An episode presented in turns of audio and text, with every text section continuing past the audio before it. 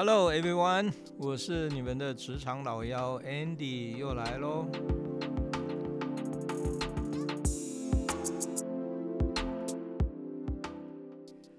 呃，今天啊，我们继续跟小白啊聊一个话题哈，就是 在职场里面啊，我想很多员工都非常喜欢的一件事情，那就是发奖金啊。来，小白，Hello，要发奖金了吗？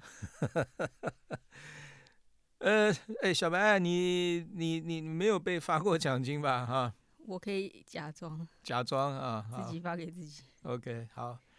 我问你啊，如果你你认为你在职场里面工作啊，嗯，当然你会有这个每个月的工资嘛，哈，薪水了哈。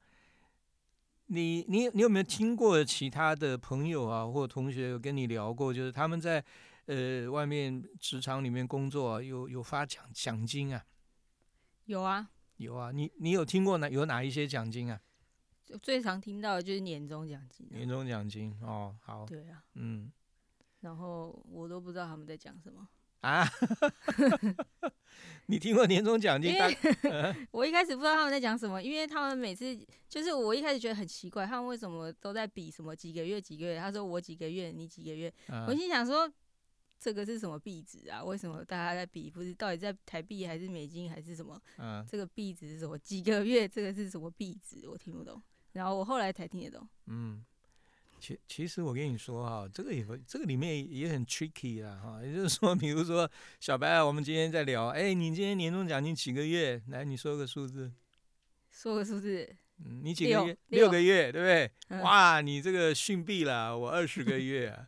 但是关键是，你的你的六个月是多少 钱啊哈？所以有些老板啊，他在这个薪水的设计上面啊，就会钻这个漏洞了。也就是说，呃，他的所谓的月就是政府规定的 基本工资啊。哦。那当然，因为你每个月的薪水哈，可能就是基本工资加上其他嘚嘚嘚嘚嘚哈。嗯。那他把那些嘚嘚嘚嘚就不再算年终奖金的时候就不算进去了。啊，所以没错啦，你的理解是对的啦，哈，这就是谈几个月是有一点点怪了，哈。那我觉得比较，嗯，比较，呃，怎么说啊？比较 直观或者有感受的表达方式，应该是，呃，平均这个公司啊，从上到下啊，就是大概平均每个人可以领到多少钱的年终奖金了。嗯嗯，像我们都知道。高高科技行业啊，什么半导体行业啊，那些护国神山呐，什么他都会说啊，啊，我的我的这个员工啊，大概平均每一年的年底都会平均会拿到一百二十万台币，这样类似这样这样子表达。嗯，那那个至于你要几个月，我觉得那个就另外的这个表达方式了。嗯，OK，好，还有呢，年终奖金还有呢，还有什么？其他的我就比较没听没听没听说过，可能完成我知道有一个什么什么签约奖金还是什么的。哦，签约奖金，嗯，就是之类的。签约奖金有点像金手铐了哈，就是我给你一笔奖金，然后你今年一年或两年你就不能走这样。哦。嗯，就是我们叫俗称金手铐了。哦。当然，你还会有别的啦哈，比如说呃业绩奖金啦哈，这个对做业务的人特别啦哈，比如说他的底薪可能很低，嗯。啊，但是他要靠他的销售的销售额里面去提成哈，那当做他的业呃这个营业务奖金哈，嗯，然后另外还有什么叫做比如说 绩效奖金啊，月绩效、季绩效啊。那么 这个在生产单位啊，可能就会有啊，你达到了生产的目标，每个月那会有一个月月的绩效奖金，然后你季度达标了，会有一个季季的这个工作呃生产奖金等等了哈。OK，好，哎，我问你哈，你你如果在职场里面上班，你会喜欢发奖金吗？发奖金，嗯。你说发给我吗？呃，当然啦。那当然啦。当然嘛，对吧？那我问你，发奖金的目的是什么？鼓励我继续做在这边上班。哎，其实发奖金就是心理学里面最简最怎么讲？你你要是心理系毕业的，你应该知道嘛，对不对？多巴胺啊？什么多巴胺哦？不什么多刺激你的多巴胺？对啊，多巴胺。嗯，其实发奖金就是心理学里面最最很简很很简单，就是刺激跟反应的。哦，啊，也就是说，他这个这个动作哈，其实是要让让你知道你做对了，嗯，你做好了，嗯，你做了你该做的，嗯，然后呢，我给你一个奖励，嗯，希望你知道啊，就刺激你的多巴胺，让你产生愉悦的这个这个感觉，你就会愿意继续重复的做你做对跟该做的事情。嗯，OK，好。好，我们如果从这个角度来看了哈，你觉得奖金它它应该金金额要大到什么程度？然后它的频率应该是怎么样的？我如果每天都发奖金给你，你会你会有感觉了吗？每天都发，那就就是我每天都发固定金额的奖金给你，哪里那么好？不，如果嘛，我们说假设嘛。那就没有用啊，那就没有用了嘛，那就失去了我们刚刚讲刺激多巴胺的这个效果了嘛，是吧？对啊。OK，好。我呃哎，可是哈，呃，老幺在职场里面哈，我经常会看到有一些主管很喜欢发奖金。他为什么那么多钱？不是他那么多钱啊，当然他也是要去申请嘛，但是他就会想出各种的名目跟老板要奖金呢。哦，嗯，他觉得这个有效。呃，从好听的角度来看，他觉得这个有效啦。但是从老幺的角度来看，我觉得他是在偷懒。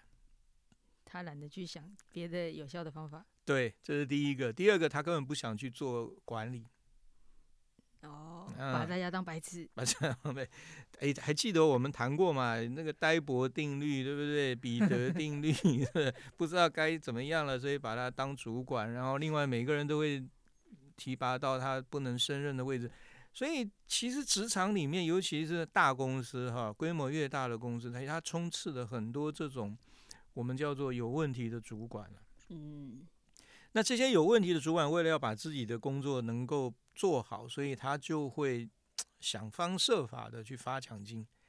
那因为发奖金对他来讲是最简单，第一个不花他的钱嘛，花公司的钱嘛。嗯。第二个呢，他的部署就会很 happy 嘛。嗯，对不对？他们这个整个办公室就充满了多巴胺嘛，所以 就都很开心嘛。啊，但是呢，我认为，呃，这样子的主管其实他是有一些偷懒啊。嗯，在老幺的标准来看，并不并不及格了哈。嗯，当然，呃，主管其实最重要的哈，我我一直强调哈，就是说。嗯，你晋升到主管哈，跟你在当部署啊，其实它最大的差别就是，你在当部署的时候，你可以靠你自己把一件任务完成了，嗯，好，但是你当主管的时候，你要把很多不同背景、不同专业、不同甚至不同性格的人，怎么样能够把他们都在一起，嗯，然后能够同心协力的把公司交代的任务给完成，这是两件完全不一样的事情啊，呃，所以呃。呃，对主管来讲啊，他要怎么样能够去调动员工的工作积极性啊，就刺激员工愿意努力工作。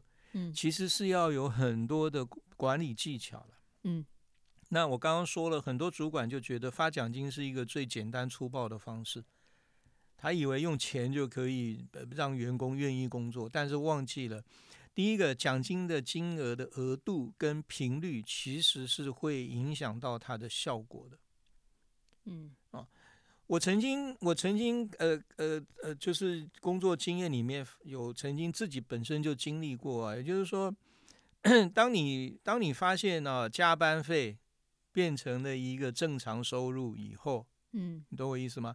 其实加班我们叫做什么？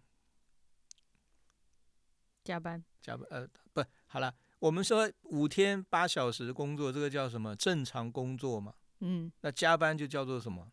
不正常，叫不正常嘛，对不对？所以，所以如果有一家公司，他的员工把加班费当做正常收入的话，嗯，我非常怀疑他的五天八小时有在正常工作吗？这应该，这应该讲给那个客服班课后辅导。课后那不一样啦，那是父母要上班，没办法了。上到晚上九点，到晚上九点哦，这也就有点嗯。嗯，好，你是不是也碰到很多学生的父母就把小孩丢给你？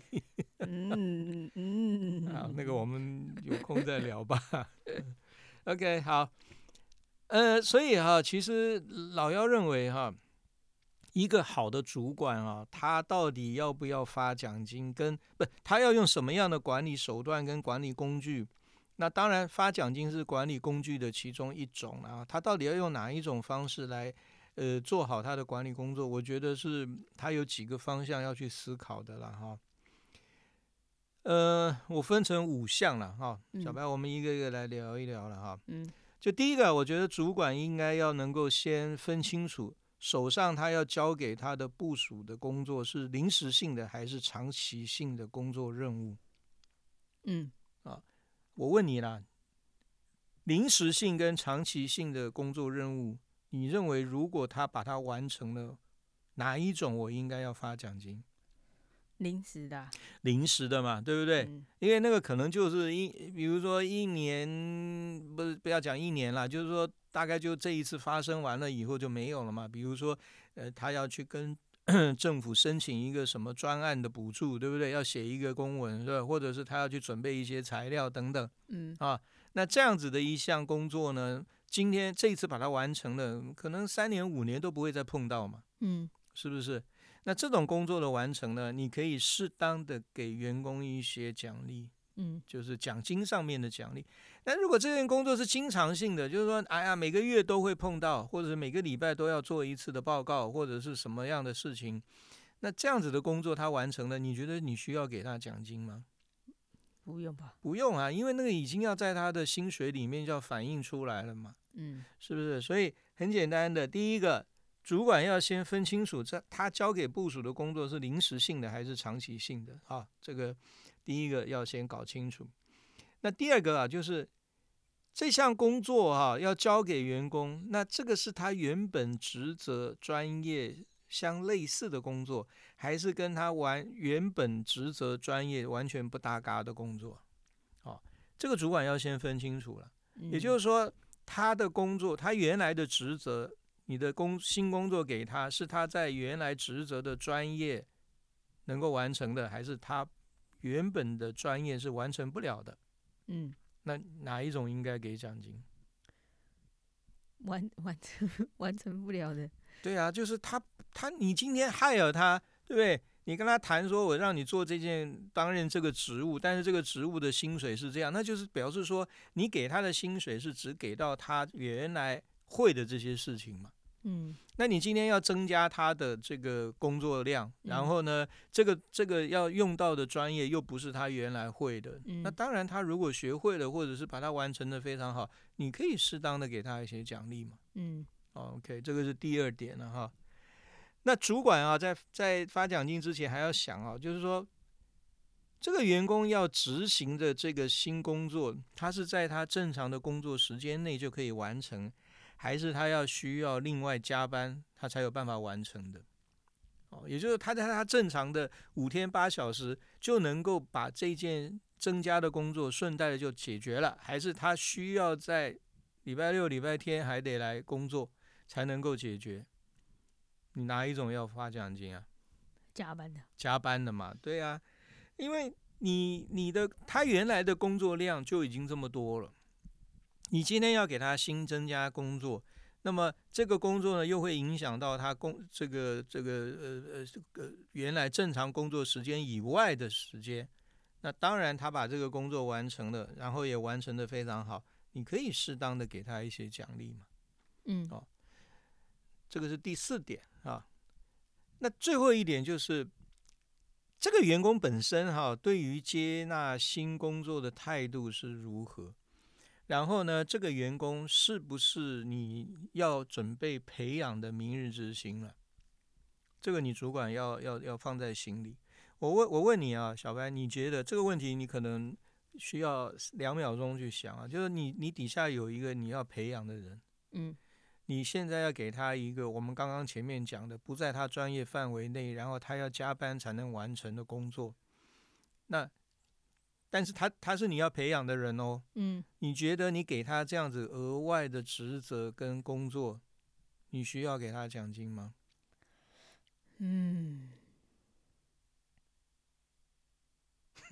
哎，两秒钟没有那么长，好不好？我觉得。答案应该是不要，可是我不知道为什么。你不知道为什么，对不对？我不知道，因为 因为你是要培养他，你是要 stretch 他，你懂吗？哦，所以你给他的其实是他要能够继续成长跟往上的机会啊。他要他这个人他自己本身就要有这个理解跟认知啊。你知道我意思？所以啊，当然主管喜欢给奖金啊。会养成一个习惯，就是部署就会经常跟他要奖金了。嗯，哦，部署就会说：“哎呀，那主管，那我 这个做完了，你有没有什么奖励呀？”啊，所以为什么我常说，为什么我刚刚一开始说，我说会喜欢发奖金的，不代表是好主管。我讲的这个角度是从公司整体的角度来看的哈，就是说，如果一个主管很喜欢发奖金，他可能会变成他的员工其实会越来越难带动。因为以后你没有奖金，那个多巴胺就没有了。哦，所以这个这个这个讲法，呃不，我我想从这个角度去思考，就是你会发现，真正爱发奖金的主管，其实并不是好主管。嗯。那当然，他应该就是我刚刚讲的那几点哈，五五个重点，就是你应该要去看一下，这是不是他职责范围内，然后是不是他原来就会的，会不会占用他工作以外的时间？